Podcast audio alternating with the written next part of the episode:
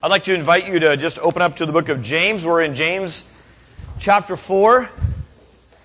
And there are some there's some notes or there's some paper really for you to take notes on uh, if you're interested in that.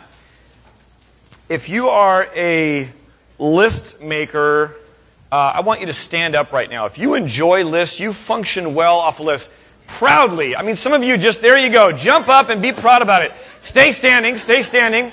Some of you might enjoy um, enjoy lists. You don't function off them, but you enjoy like top 10 lists and those kind of things. Stand up if you're one of those kind of people. And let me help you, by the way. Sports Center's top 10 plays of the day. Like that. There we go. I knew we'd get at least a couple on that.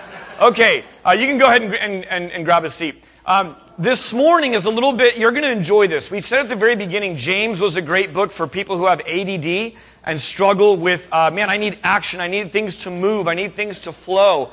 One in every two verses, if you were to average out the numbers in the book of James, are a command, are an action item in some, in some way, shape, or form. This morning, you're going to get James's, I don't know if they're his top 10 necessarily, but he's going to rapid fire 10 imperatives off and just, and just rattle them down. So for note takers, I want you to just write 1 through 10 down, and then you're going to get to kind of fill those in uh, as, we, as we go along. He's a man of action. He puts out a call to those who are running from God. Now we're uh, we're having to go back two weeks right now to what we were talking about before. It's a little bit of a challenge, mind you. This was a letter, right, that would have been read and circulated to the churches. This is written to the twelve tribes of the dispersion. So these are Jews who were who were dispersed. That's like hitting an ant hill and causing panic and they go everywhere. And so this letter circulated around.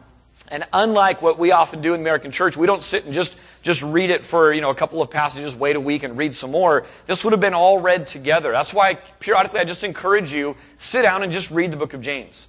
In fact, in high school, um, I think I was probably challenged by my youth pastor to do this, but uh, I just read through the book of James every single day for one month. And 30 times in the book of James, um, you know, it's like it's like big time wrestling. I mean, it just thrashes you. You know, it's like the, the Word of God just beating you up. Go, man, I have a lot of things to work on in my life, but it, but it let it kind of soak in. So I'm going to reach back a few verses uh, this morning, and instead of just 8 through 10, we'll start in verse 6. So if you're there, follow along with me. If not, listen up. This is uh, the first half of this chapter. James has been talking about warnings against uh, making friends with the world, really, and just worldliness. And and if you're with me, if you're tracking with me, you don't need to raise your hand on this one. Um, but the world has a way of creeping into our life, does it not? A world has a way of creeping into our homes. The things that we don't want to do have a way of seeping in, and we go, "Man, how do we get a hold of this? How do we grab hold of this?" And we're gonna we're gonna look at that. Uh, look at look at verse six with me. It says this: "But He gives more grace. Therefore, it says, God opposes the proud, but gives grace to the humble." Now, listen for the ten. Here they are, verse seven. Submit yourselves, therefore, to God. Resist the devil, and he will flee from you. Draw near to God, and he will draw near to you. Cleanse your hands, you sinners, and purify your hearts, you double-minded. Be wretched and mourn and weep. Let your laughter be turned to mourning and your joy to gloom.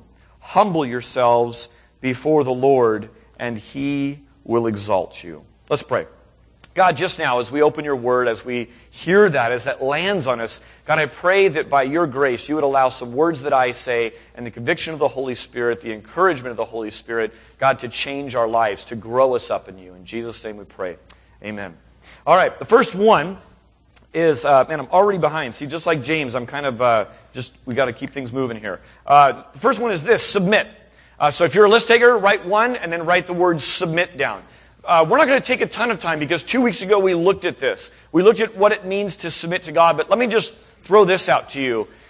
That if you don't submit, if submission is not in there, I would say that all of the other nine wouldn't make any sense.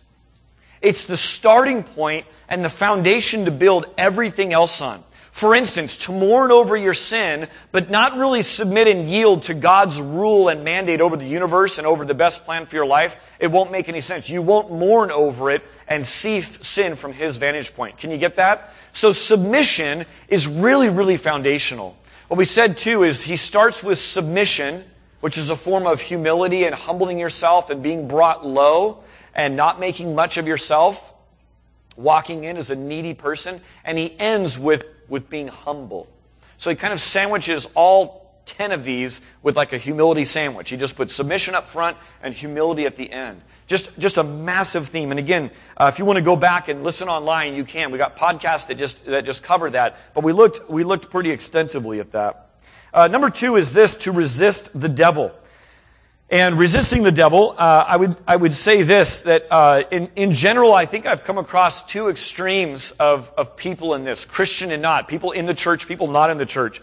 Um, the, the one extreme is that, uh, is that there's a devil under every rock and behind every bush and behind every, you know, broken down tire in your car. And, and the devil's just everywhere. And, you know, you, you're eating some, you know, some pizza one night, you get indigestion, it's the devil. It's like, no, that's just greasy pizza that, that did that. That's really all that is. The second extreme to that, though, is either to minimize and kind of make a caricature out of him, the little man in the red suit with the pointy tail and the pitchfork, right? Or to ignore and completely say, uh, say that he's not there altogether. And, and it freaks you out. You don't like talking about it. You don't like thinking about it. Or clearly that part of it is just myth. And so you just kind of push it out of your mind. I don't know if you identify with one of those two kinds or if you've seen one of those two kinds of people. But here be my challenge to you. To the first one, read your Bible. Or uh, really to the, to the, to the second one, I guess. To the one who's ignoring the devil, I'd say read your Bible. He's there, prowling, seeking, stealing, and he has an army of demons. That's real. And that's, that ought to be scary stuff in a way. But to the other crew that, that find him everywhere and are almost living in paralyzed fear of the enemy and Satan, I would say read your Bible.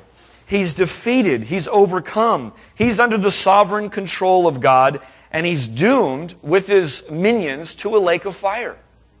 So on both camps, I would say, read your Bible and read it, and that's what we constantly do here. Don't take my word for it. Don't take your community group leader's interpretation for it. Read your Bible. You don't think Satan's there? Jesus talked about demons in the spiritual world all the time, highlighting the fact that we ought to think clearly about what's really going on. At the same time, we don't see him running around freaked out and out of control. Some of you have heard and maybe said the phrase, the devil made me do it. Ever hear that before? Ah, the devil made me do it, right? Uh, in essence, what is that kind of trying to do? Yeah, yeah, it's kind of taking the blame and saying, you know, the, the, uh, you know, the little, the little one on the left or right, you know, the little me that's in the red outfit, you know, all that kind of silly stuff. But the people throw that, that term around. It's a little colloquialism that, that, that, that people do. But um, did you know that that's not true? Here's the interesting thing. The devil cannot make you sin. The devil can lead you to sin, can tempt you to sin, can put things in your path. However, the devil cannot make anyone sin. The devil is required to have the accommodating will of a sinner to commit an act. So there's, there's a power, but under the sovereign rule of God, it's this far and no more. We see an amazing depiction in the book of Job with this, don't we? Where the book of Job, the first chapter, it just pulls back the curtains of what's going on in this world. And Satan comes and wants to test Job, and God allows him a line. He says, You can go this far, but don't you touch his body. God's in control, God's sovereign. He won't let us be tempted beyond what we're able. So the devil doesn't make us do it. The devil can lead us there, but the person has to act. The other thing um, is that the devil is overcome and powerless against the Word of God. You see this with Jesus most starkly when he's tempted in the wilderness. The beautiful Garden of Eden, where everything was perfect and as God designed, was now under a curse because of Adam's sin. And that cursed garden had turned into a wilderness. And Jesus is now out into this wilderness where there's thorns and, and wild beasts and these different things, and he's being tempted. And how does he combat Satan's attacks. He uses the Word of God. That's a great picture of Satan being resisted and him fleeing from, from you. Finally, this great promise when Satan is resisted, he flees. There's a great book called Just Courage. A guy by the name of Gary Haugen um, was a lawyer, a high impact lawyer, and he decided 10, 15 years ago to start this organization because he discovered something that's very hot right now, and that is the disgusting practice of human trafficking. And if you don't know, there are slaves worldwide, more slaves worldwide right now, I think, than at any other time in history. Unless you think it's over there, um, man, I'm blanking on this website. I get a thing from them every week on it. Um, but there's maps and specific details detailing instances of it in the Bay Area. In fact, on the West Coast, the Bay Area and Los Angeles are two hubs of this going on. Disgusting, evil practice going on. Here's what Gary Haugen did. He's kind of a big guy. I actually saw him speak in person one time. And uh, here's what he decided to do. He decided to take the thugs and put them on the defensive.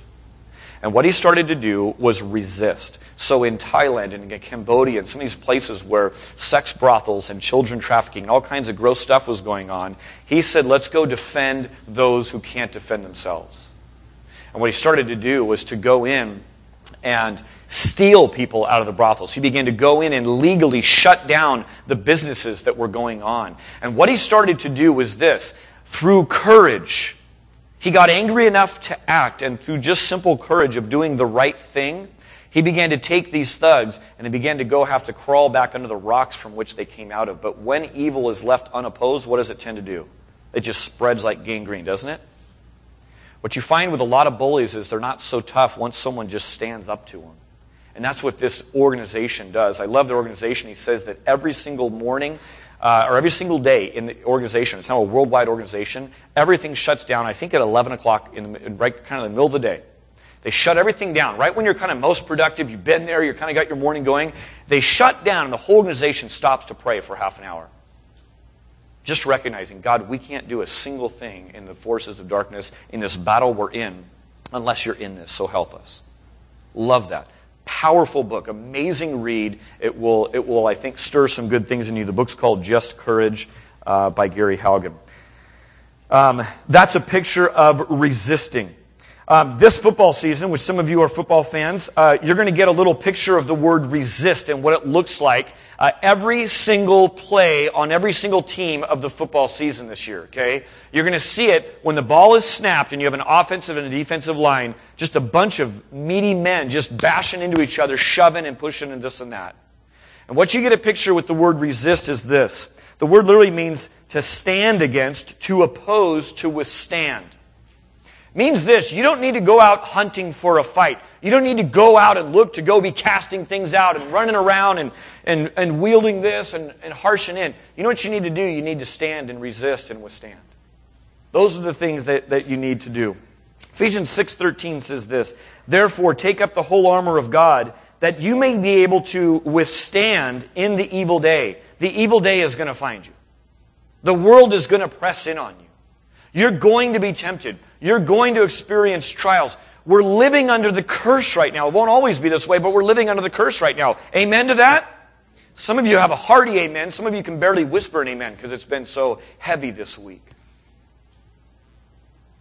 In the day of evil, and having done all to stand firm. When we went through the book of Ephesians, we used this, this image of a wrestler, right? And that you're ready. You've got the armor of God on and you're ready to withstand. 1 Peter chapter 5 verses 8 to 9 says this, be sober minded. That's going to fit in well with our passage today. Be watchful. Your adversary, the devil, is dressed in a cute little suit and makes you have a second helping of cookies? No. That's just a silly little cartoon. Your adversary, the devil, prowls around like a roaring lion seeking someone to devour resist him, firm in your faith, knowing that the same kinds of suffering are being experienced by your brotherhood throughout the world. What a promise that is. Friends, let's be firm in our faith. Let's look for the way of escape in every temptation and trial to doubt God. And let's resist. And let's claim the promise that when we resist, God comes in and does the rest of it, and, this, and the enemy flees. Satan wants us to doubt, to deny, and to disobey God. We know this from his temptation with Eve in Genesis 3. We know this from his temptation with Jesus in Matthew 4. So what does resisting look like? It looks like refusing to do these things. Being sure in your faith so that you don't doubt. You're not wishy-washy back and forth. Well, everyone's got a point. Do your homework and figure out if this is God's word, then stand on it, build on it. If Christianity is true, remember we did this in our apologetic series in January? What's the value of a, of a religion? The value of a religion is, is it true? If everyone's just a used car salesman heralding great points about the car, if it's not true, it doesn't matter what's said. So don't doubt and don't forever be going back and forth. Don't doubt, don't deny, and don't disobey. That's what resisting looks like. I touched on this two weeks ago, but if you take submission and resistance and you invert them and you go the wrong way with that, do you see how that messes everything else up?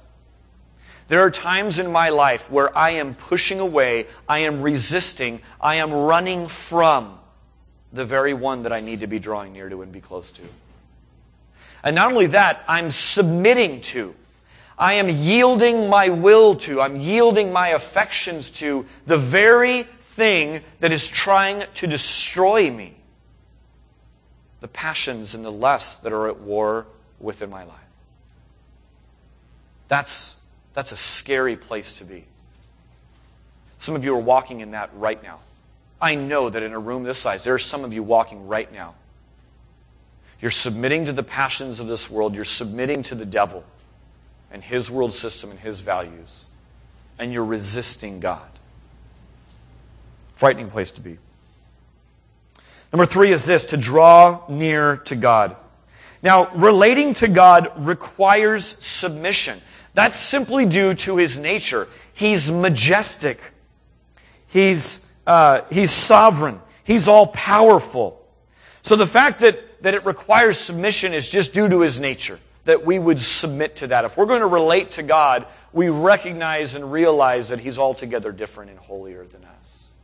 But the fact that relating to God doesn't just involve submission, but also includes close fellowship and friendship, I think is just a picture of the sheer goodness and grace of God. These are two theological ideas that kind of coalesce in how the Bible um, represents God to us and how God is drawing us into relationship with Himself. The first word is transcendence. And transcendence means that He is above, other than, distinct, and higher in all and every way. So that's where it should rub you raw a little bit um, when someone prays to his homeboy Jesus, to his buddy God. You just go, man, you, you don't get it. If, if, that's your picture of who you're praying to, that's, that's someone, that's a God in your own image. That's a God in your own making. He's not our homeboy. He's majestic and holy and to be on the wrong side. We talked about what does it look like that God opposes the proud. He's a mighty warrior. That's not how we approach God. But some of you have been raised in a church tradition, maybe a family tradition, where kids were to be seen and not heard. Father was to be feared, but never drawn close to. Never expressed love to you. Never expressed appreciation or love for you or communicated warmth and touch to you. Isn't it powerful that God can redeem your broken father image? If that's your picture of father, and I use the word father God, know that that's broken. Know that that's the curse. But isn't it beautiful that God can take that and redeem it? You know how God reveals himself as Father? Does he reveal himself as higher and holier and, and should be approached with fear and trembling? Absolutely, because that's who he is. That's his glory. That's why we worship him. But here in this passage, he's saying to draw near to him. This is called his immanence. That's the other theological word. Transcendence is his bigness. Immanence is his closeness.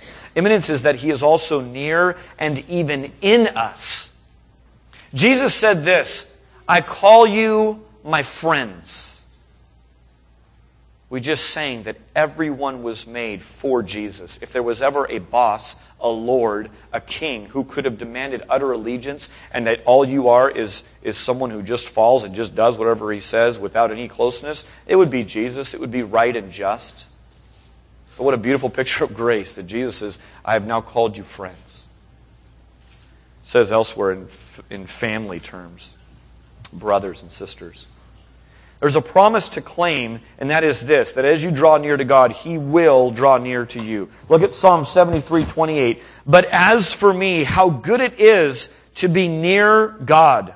I have made the sovereign Lord my shelter. That's a great picture. The sovereign Lord is someone that I'm drawing near to and close and intimate with. Psalm 145, 18 says this, The Lord is close to all who call on Him. Yes, to all who call on Him in truth. These are great passages, aren't they? There's a problem. The problem is, I think many of us don't believe these passages.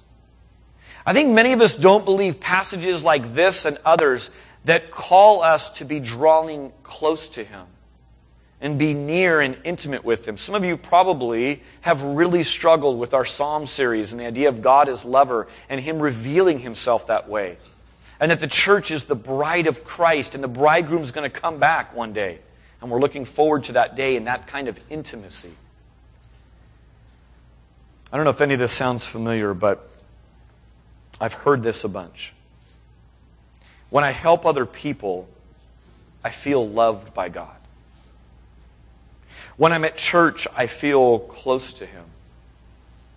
When I'm reading the Word on a regular basis and when I'm praying, when I'm involved in ministry, when I'm attending community group, when I'm shutting down this lifelong sin and I'm, I'm on a good streak, then I can really sense that God loves me. But when I wander, when I fall, when I struggle, when I'm absent, not so much. I don't feel God really loves me that means we don't believe passages like these two in the book of Psalms. The word gospel means good news. And the good news that Jesus came to preach speaks to this very point.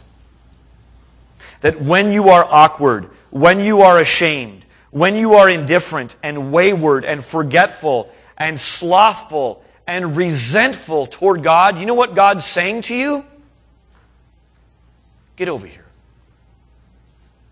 Not get over here, but get over here. Come here. Don't run from me right now. Who wants to keep you from God in those moments? Think about it. It's the devil.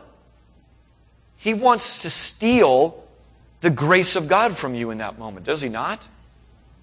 God's wooing you, saying, Get over here in those moments. Don't keep running. Don't keep me at arm's distance. A guy by the name of Mike Yaconelli was a youth pastor who's gone home to, home to be with the Lord.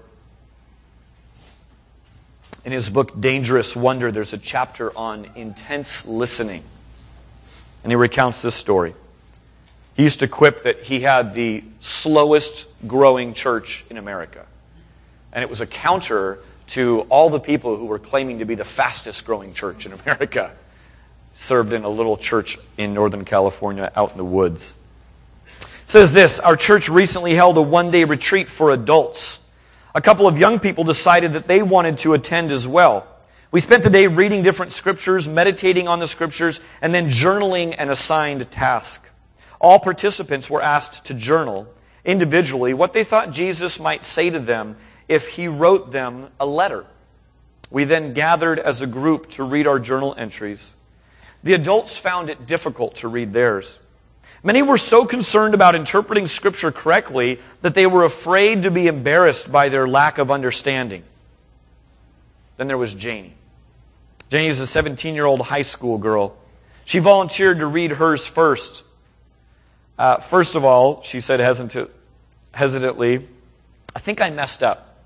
You wanted us to write about what Jesus would say to us, and instead I wrote a dialogue between Jesus and me. Interesting, isn't it? Her first concern was that she messed up, which is why children lose their ability to listen to God. We assured her that whatever she had written was just fine, and here is her dialogue. I feel awkward because it's been so long since I've been near you. Jesus, I've missed you too. I think about you every day. But I've messed up. I've done a lot of things that I regret. It's okay, child. I forgive you. I don't understand. I turn away. I ignore you. I'm still here, right beside you. I try to live without you, even though I know deep inside that you're still a part of me. You don't have to make yourself lovable. I love you how you are. Even after everything I've done and everything that has happened, would it offend you if I called you bizarre? I am bizarre, more so than you'll ever know. This may seem strange, but could, could I please ask you to hold me for a little while? My child, I've been waiting for you with outstretched arms.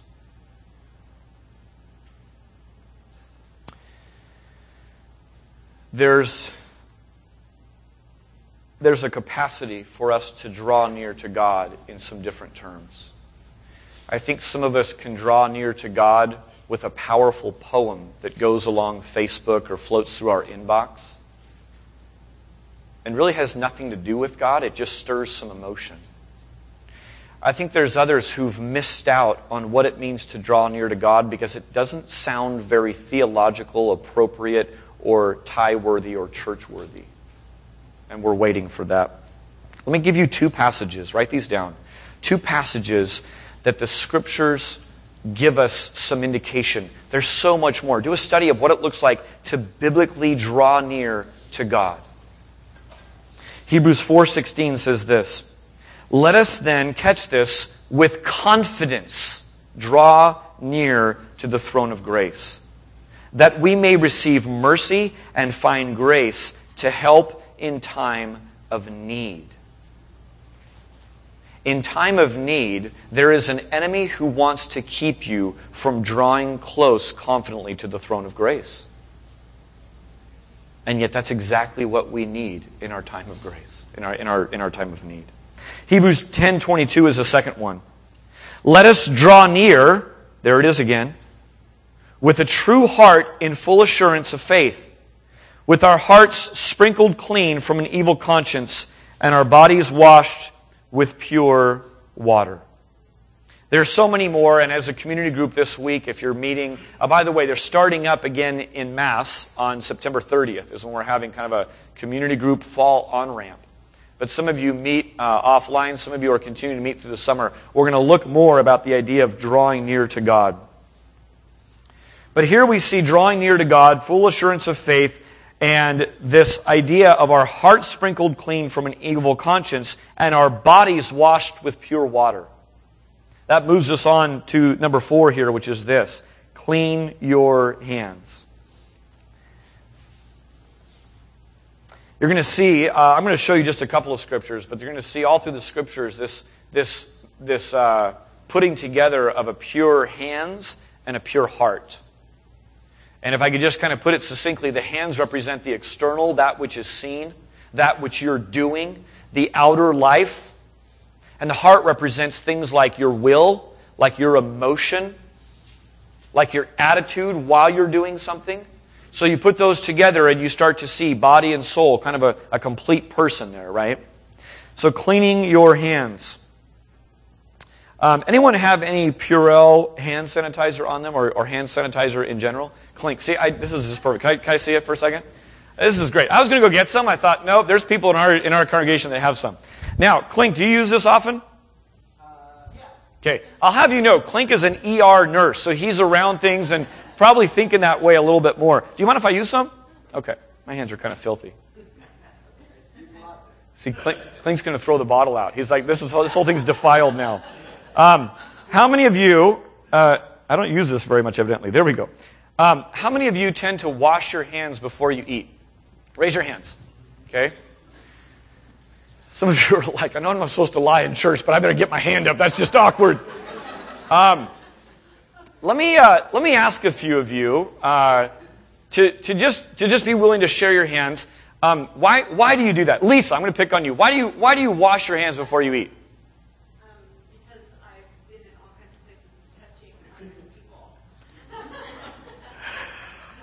You might find some interesting stories from Lisa, particularly as she has traveled much of the world, and and uh, yeah, that's a that's a good answer. So hygiene might be one reason. Okay, um, anyone have a, a different reason besides hygiene? Current, because you have to. Yes, who says you have to?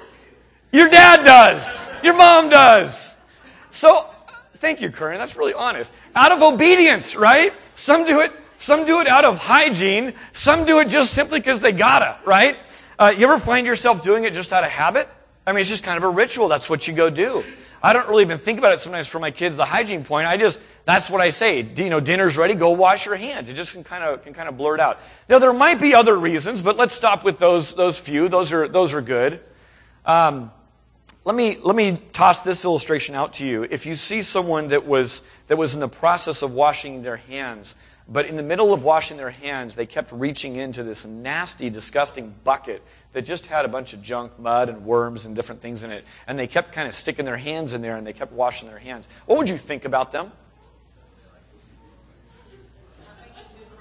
Not making good progress. Yeah. Some of you are like, that's just inefficient. Uh, that shouldn't be done that way. No, no, you're doing it wrong. Um, yeah, the, the uh, teachers want to teach them. The engineers are saying that's inefficient.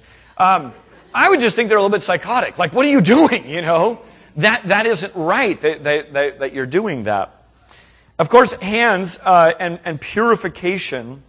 If you were to go and read through the Old Testament and just start to do some searches on BibleGateway.com or something like that, just just cleansing ritual and purification and washing and those kinds of things, what you'll find is this fascinating study all through the Old Testament. There's all kinds of things. There's giant basins Jesus, the first miracle he ever did was to turn water into wine. You know what the water was? Giant jugs that were used in purification ceremony. Now there's some hygiene to that, that, that God, praise God, put in place and allowed, you know, his people to, to not suffer some things because of that. But there's so much more. Like any ritual, like anything God's asked us to do, there's so much richer meaning than, than just this thing. Rebellious kids go, why do I have to do that? But, but as, you, as you grow up, you look and go, wow, that, that, was, that was a gift to be told, to wash our hands and to have this, this ritual cleaning. Isaiah 115 says this, When you spread out your hands, in prayer he's talking about, I will hide my eyes from you. God talking through the prophet Isaiah. Why would he do that? Why would God hide his eyes from you in prayer? Listen to this. Even though, you're, even though you make many prayers, I will not listen. Your hands are full of blood. Wash yourselves. Make yourselves clean. Remove the evil of your deeds from before my eyes. Cease to do evil. Here's the picture. We come to church. Most of us washed up. Some of us opened the door, quickly whipped out our hand sanitizer, washed up again, depending on your level of hygiene. And we can sit in here and we can have clean hands, as it were, from the external point of view. No one sees mud on our hands, no one sees blood on our hands. But I wonder if God, through the prophet Isaiah, might say similar things to those of us in our churches that come with a remembrance as recently as yesterday, as this week. Words that we're saying that we're not to be saying. Places that we're going that we ought not be going activities that we're involved in that we ought not be doing. The message is this stop it. Stop it. I love the simplicity of Isaiah. Cease to do evil. Don't wait for a program. Don't wait, wait to be able to show that you're sincere. Don't wait for a retreat. Don't wait for different things. Just stop it. Stop doing it. Cease to do evil. Cleanse your hands is what that's talking about. Now, the truth is, you'll always find your way back to the mud, back to the sin, back to the things, unless what? Unless your heart is changed toward it. If our affections remain, remain close to that sin, some of us can't imagine our lives without that sin because it's become such a part of us. And when it says to boldly and confidently approach the throne of grace and to draw near to God because we have, a, we need, we have help in, in time of need, that's our help. That's our, that's our place of need, is that we keep going back to it. Psalm 66, 18 says this, If I had cherished iniquity in my heart, the Lord would not have listened. James isn't just concerned with the outward of the heart, but with the hands, or with the, with the, with the heart as well. Psalm 24, 3 says this, Who shall ascend the hill of the Lord, and who shall stand in his holy place? He who has clean hands, whose external life is working toward things, and a pure heart. So number five is to purify your heart. Purify your heart is symbolic of your inner life, attitude, motive, will, affection. Now, I hope there's something stirring in you right now. I hope there's something stirring that says this wait a minute. I can't purify myself. I can't change my heart any more than a dead person can raise themselves. If you're, if you're having that tension go on, good for you. That's the gospel. That's the gospel of grace, right? We preach against this all the time about grabbing yourselves up from your bootstraps and just trying harder. Learning a few more principles so that you'll be more moral and thereby somehow acceptable to God. But note the order of this submit, resist, draw near. Now, as those things are taking place, what does God promise when you draw near to Him? He will draw near to you. When God draws near to you, when you're in fellowship with God, you know what you can't do? You can't make peace with sin in your life. It just feels yucky. You go, I can't do this. That's you being at war with the world and a friend of God. The idea of heart and hand going together, I want to just illustrate this by showing you Cain and Abel. Cain and Abel are two brothers in the book of Genesis, right? They both bring an offering to God. One of them brings an offering of first fruits from grain. The other one brings an offering of first fruits from the herd. They both have things in their hand, right? They both come, and those things, in and of themselves, we know they're acceptable because God actually mandates later on in other offerings and, and sacrifices to bring those kinds of things. But what does God do? God rejects one and God accepts the other. What's in the hand is only part of the equation. What's in the heart is the other part of the equation. Here's the picture. You can get gold stars on being a community group member. You can get gold stars on being a deacon and holding different titles in the church. You can get a gold star in a 100% attendance award for Sunday school through your adult years at church. And all the while, be bringing what looks on the outside like a very similar offering to the next person. You might even raise your hands when we sing. You might tear up at the scriptures. And yet, clean hands and pure hearts go together, and God cares about what's happening with both. Coming clean happens by confession and by repentance. Purifying hands means putting down sin. Purifying hearts means confessing and setting your mind and hope completely on God and His glory. And these next few that we're going to get into begin to touch on that. Those who are struggling today, and I want to say this with a merciful tone, those of you who are struggling today saying, Dave, that is not me. I don't know that I'd put it in such words to say that I'm living for my glory and building my kingdom, but truth be told, I care a lot about my name and not so much about Christ's name. And yet I'm here today making offerings and I see myself in the scriptures. This next section for, is, is for you. The next section is for you. It's also for those who would say, That's not me. I am living for God's glory. But when we see our sin, there's something called godly sorrow that we're going to look at. James 1 8 says this that the, that the person who's doing this is a double minded man. He's unstable in all his ways, and some of you have felt that. This back and forth, and you're sick of it, you're tired of it. Get off that treadmill. It starts today. It's as simple as, as submitting to God and saying, God, I'm taking you at your word. I'm going to start today with that. I'm going to just come clean with some things. Where's Jenny at? Jenny, why don't you come on up?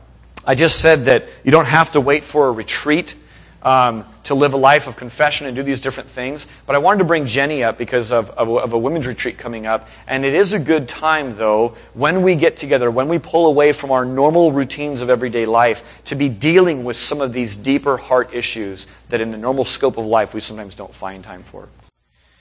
All right, look at verse 8 with me. It says, Be wretched and mourn and weep. That's where we're going, okay? Buckle up. We're going to hit these last five fairly quick, so you got to listen very fast. 2 Corinthians 7:10 distinguishes good grief from bad grief. Listen to it.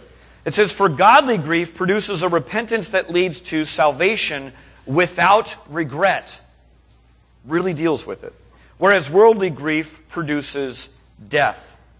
I don't know if there's a more foreign Bible passage in America in 2012 than what we're talking about today. The idea that it's somehow a good thing and we're commanded to be wretched and to mourn and to weep is just utterly foreign from most, most of what I see in the world. Uh, before we get into the specifics, here's two observations. One is this that, dis- that depression and despair are not Christian characteristics, but mourning over sin is. So a Christian should be characterized by deep joy. But you get to deep joy by walking through the path of really dealing with your sin. Not minimizing it, not putting it in the past, not ignoring it. Those kinds of things. Secondly, is this awareness of your own wretchedness before a holy God is completely, hear me, is completely beyond you. So if you see yourself as wretched before a holy God, you know what that is? That's a gift of grace. That's God revealing spiritual truth to you. We don't see ourselves this way. We feel like our intentions were pretty good. I meant to. I would have, but I got busy. I would have, but I wasn't equipped that way from my family or my church. We tend, even those who self loathe, love themselves whether you self loathe or self preen, we're born prideful. So to see ourselves as wretched before a holy God and to really see a picture of our sin, it's a gift of God. It's a sign of God working in your life. It's a good thing. It's a good place to be. All right, here it is. Number six. Number six is to be miserable. By the way, I found these numbers 1 through 10 uh, just from some many cultural icons. These are things that aren't bad in and of themselves. I took my son and some of his friends down to Six Flags Magic Mountain this last year. Uh, it's not a bad place. But do you know what the word amusement means? What does to muse mean? It means to think, right? What does the prefix ah mean? To not think, right? Isn't that kind of frightening? What if you live your life in the world of amusement? That's all you ever do. You live your life not thinking about the deeper issues of life. I don't know if you're amused by uh, you know roller coasters or repulsed by them, but there's something out there. As I've been putting these different numbers out, these are just things we see in our daily life. Not bad things, but man, they can deter us from the most important things. All right, number six is to be miserable. Glad you came to church, aren't you? You know, there's laughter and happiness in pursuing sin. There is. Or else it wouldn't be so popular, right? It wouldn't be so tempting for us. But there's a catch. Moses says in the book of Hebrews that instead of, uh, instead of, of going after the fleeting pleasures of sin and being counted in Pharaoh's household, he rejected that in faith. The catch is that it's fleeting. It's there for a season, but it's fleeting. The truth is, there will be misery over your sin, either now for a season which leads you to the Savior, or later for eternity, which leads you to torment. Powerful truth. Every sin, every idle word we say, there's misery for it, available now or available later. Now, there's religious misery. These are people who are saying, I feel bad about things I've done. That's a good starting point. But this can turn really demonic and wayward from God. This is where you begin to do self penance. You're going to somehow pay for this. Some of you might be sitting here listening to my voice feeling like that's what you're doing. I really hate being at church. I'd rather be watching football, but I've done some rotten stuff. I'll listen to this guy. That's, that's religious misery. Like worldly sorrow, it just leads to death. Listen to Colossians 2.23. You'll hear people say, don't handle, don't taste, don't touch. Such rules are mere human teachings about these things that deteriorate as we use them. These rules may seem wise because they require strong devotion, pious self-denial, and severe bodily discipline, but they provide no help in conquering a person's evil desire. Yesterday, I was going to put the final touches on this sermon. I knew I would have some time. My son was in an all day water polo tournament, and between three games, there was a lot of, of time in between. So I brought my laptop. I was going to go uh, hit up some place and, and see some things. I had already had this portion of the scriptures written down.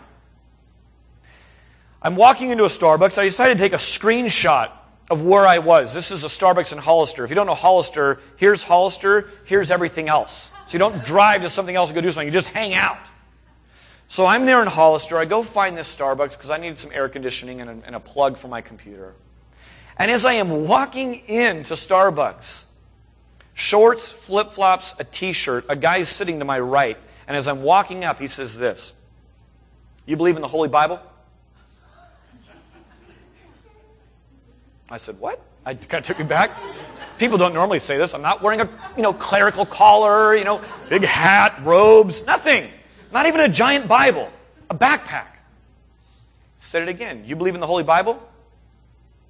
Here's the front door. Here's him. Yes, I do. I'm like, I want to talk to this guy. What's this guy got? He says this. Listen to this.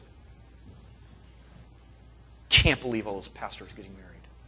Lust and homosexuality. Don't you know it's evil for a, for a man to touch a woman? This is an odd conversation, isn't it? I said, uh, I said, let me just get this straight. I said, you don't think pastors should marry? No. And starts going off on some things. I won't tell you how the conversation finished. You can catch me later for the rest of it. But I walked in, I sat down, I opened my laptop, and this is another passage that was already written down in my notes. And I looked at it and I just said, God, I guess I needed one more illustration, so thank you. Here it is. You ready? 1 Timothy 4, 1 to 3. Now the Spirit expressly says that in later times some will depart from the faith by devoting themselves to deceitful spirits and teachings of demons. Through the insincerity of liars whose consciences are seared, who forbid marriage and require abstinence from foods that God created to be received with thanksgiving by those who believe and know the truth.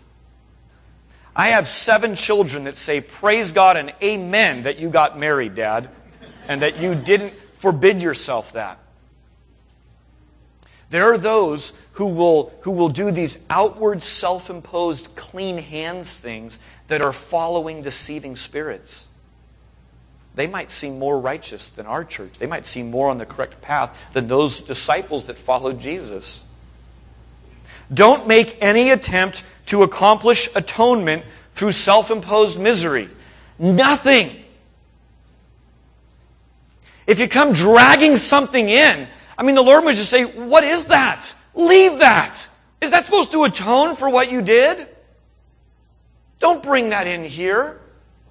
Don't make any attempt to make God love you more, to make your sin less by bringing something into God. That's actually an offense to what he accomplished on the cross. That's good news. We get to leave it all behind. That's not the picture of the gospel. Do contemplate your sin. Do be miserable. Do be wretched over your sin. Then trust completely in the gift of Jesus. That's good news. Number seven is this mourn. This is talking about funeral type mourning and sorrow when you see sin for what it is, because sin leads to and causes death. And there are things in a relationship that can die, the same way you'd have an open casket up here and say, that now is dead. And I hate the curse. I hate sin. I hate that that's what that's done. Is there forgiveness? Is there restoration? Does God allow those things and then be able to build on that? Yes, He does. But to see your sin ought to cause mourning. Luke 7:47 this idea of those who've been forgiven much, love much, was given. This was Jesus when his feet was being wiped with the hair of a woman whose tears had flooded his feet. She was a known sinner, as if the others weren't.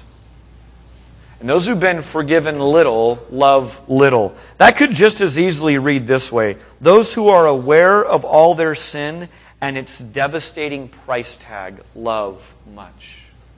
The gospel's dear to you. When you've been wretched and you've been miserable over what you've done and how you've seen things, the gospel is dear to you. Charles Spurgeon said it this way There is a vital connection between soul distress and sound doctrine. Sovereign grace is dear to those who have groaned deeply because they see what grievous sinners they are. Not many people aspire to soul distress in our day and age. This is a bit of a lost art. It's a bit of a lost topic of discussion. I love going through a book because it stirs things up that wouldn't naturally just bubble to the surface. Soul distress and sound doctrine are tied together. This leads to some kind of physical manifestation. The word weep comes up. My apologies to the Windows folks who happen to get the word weep on their icon, but there it is. The evidence of this kind of repentance is sometimes physical suffering, sometimes sleeplessness, sometimes a complete loss of appetite. When you look at the price tag of indulging in this behavior or thought, it takes its toll and finds expression in weeping. Gut wrenching weeping. Who does it take the toll on? God, your spouse, your family, your friends, the reputation of the gospel, the time and energy of those brothers and sisters who are helping nurture you back to restoration, which they're doing joyfully and gladly, but they could be elsewhere advancing the kingdom. There's a toll on this. Sometimes deep financial toll as well. Did you know there's a whole book on lamenting? It's called Lamentations. Whole book towards it. So many times there's prophets who came weeping. There's actually God sanctioned, king ordained days and seasons of mourning and fasting to show our grief. I wonder how we could recapture rending clothes and wearing sackcloth and throwing ash and dust into the air. We don't have a lot of that, do we, in our culture? Some of us haven't been trained in that, but there's good to, to this. I want you to think of Peter here. Peter, after hearing the rooster, remembers with gut wrenching sorrow, You will deny me. And what does it result in? Him weeping. Not just weeping, but it says weeping bitterly. That's a physical manifestation of his sorrow.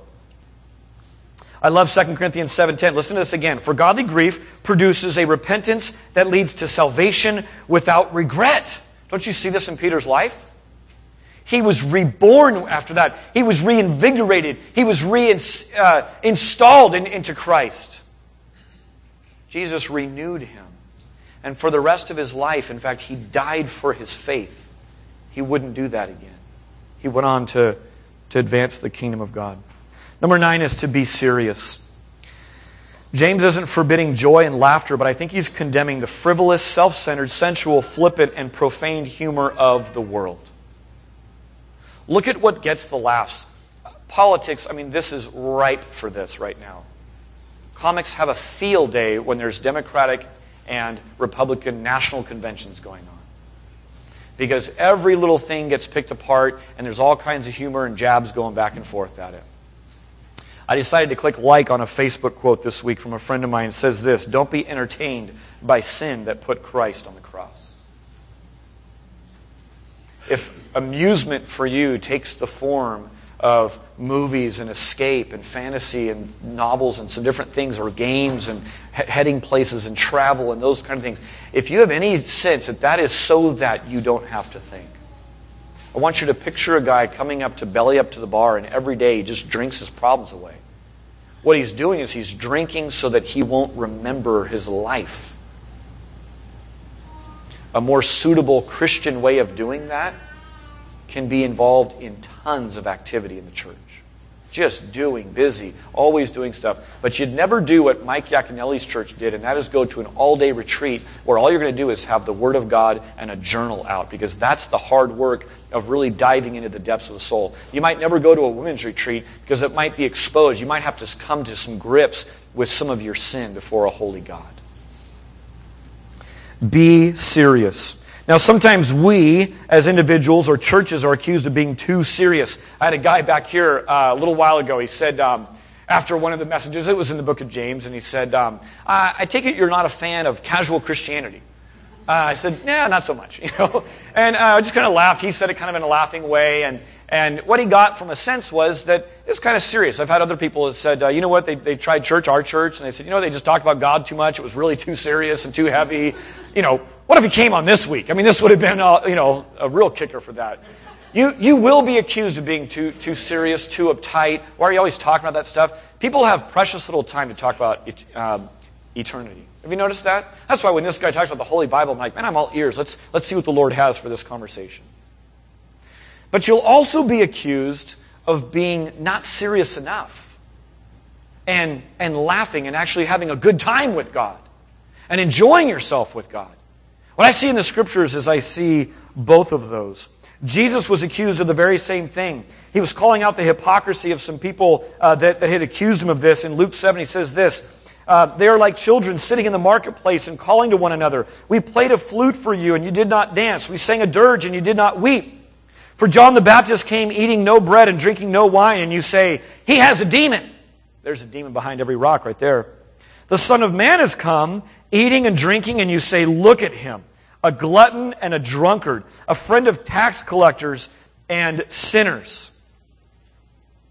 Book of Ecclesiastes reminds us there is a time for everything under the heavens. There is a time to laugh and be joyful. And I hope, church, we know how to do that. I know we do. I just spent four days camping with you. We know how to have a good time. But there's also a time for seriousness. There's a time for mourning and weeping. There's a time to take your laughter, which I love to laugh, and to just table it and say, it's not time for that right now. It's time to weep over sin. James 4 8 through 9 in the message reads this way Quit dabbling in sin, purify your inner life Quit playing the field. Hit bottom and cry your eyes out. The fun and games are over. Get serious. Really serious. Number 10 is, is to be humble. And with this, I just want to point to the prodigal son story because I couldn't think of anything better to just wrap this up. Here's a picture of humility. Luke 15, it says, The young man became so hungry after leaving his father that even the pods he was feeding the pigs looked good to him but no one gave him anything. When he finally came to his senses, he said to himself, At home, even the hired servants have food enough to spare, and here I am dying of hunger. I will go home to my father and say, Father, I've sinned against both heaven and you, and I'm no longer worthy to be called your son. Please take me on as a hired servant. So he returned to his father. That's a posture of humility. That's a sense that what I've done is grievous and I've mourned over it. I've paid a high price. I've made you pay a high price. Don't even take me back as a son. But just let me, let me come work for you. That's all. It's an understanding and an ownership of the grievous consequences that his will had imposed. Goes on to say, and while he was still a long way off, his father saw him coming Filled with love and compassion, he ran to his son, embraced him, and kissed him. God opposes the proud, but he gives grace to the humble. I want to invite the band up right now. We're going to, we're going to close our service off in some song. We've gone a little bit over today. If you need to slip out, you slip out, get your kids, and move on. But let me say this Right now is a season. Right now is a time. Our hearts have been stirred. The scriptures have been spoken. Submission and cleansing and brokenness. There's not, this is not an easy road to walk, but it is the right road. In these words, we're being shown the narrow path to life. And when it seems too hard to take, I want to just challenge you. Take stock of how your life is going in rebellion to God, in submitting to the world's ways.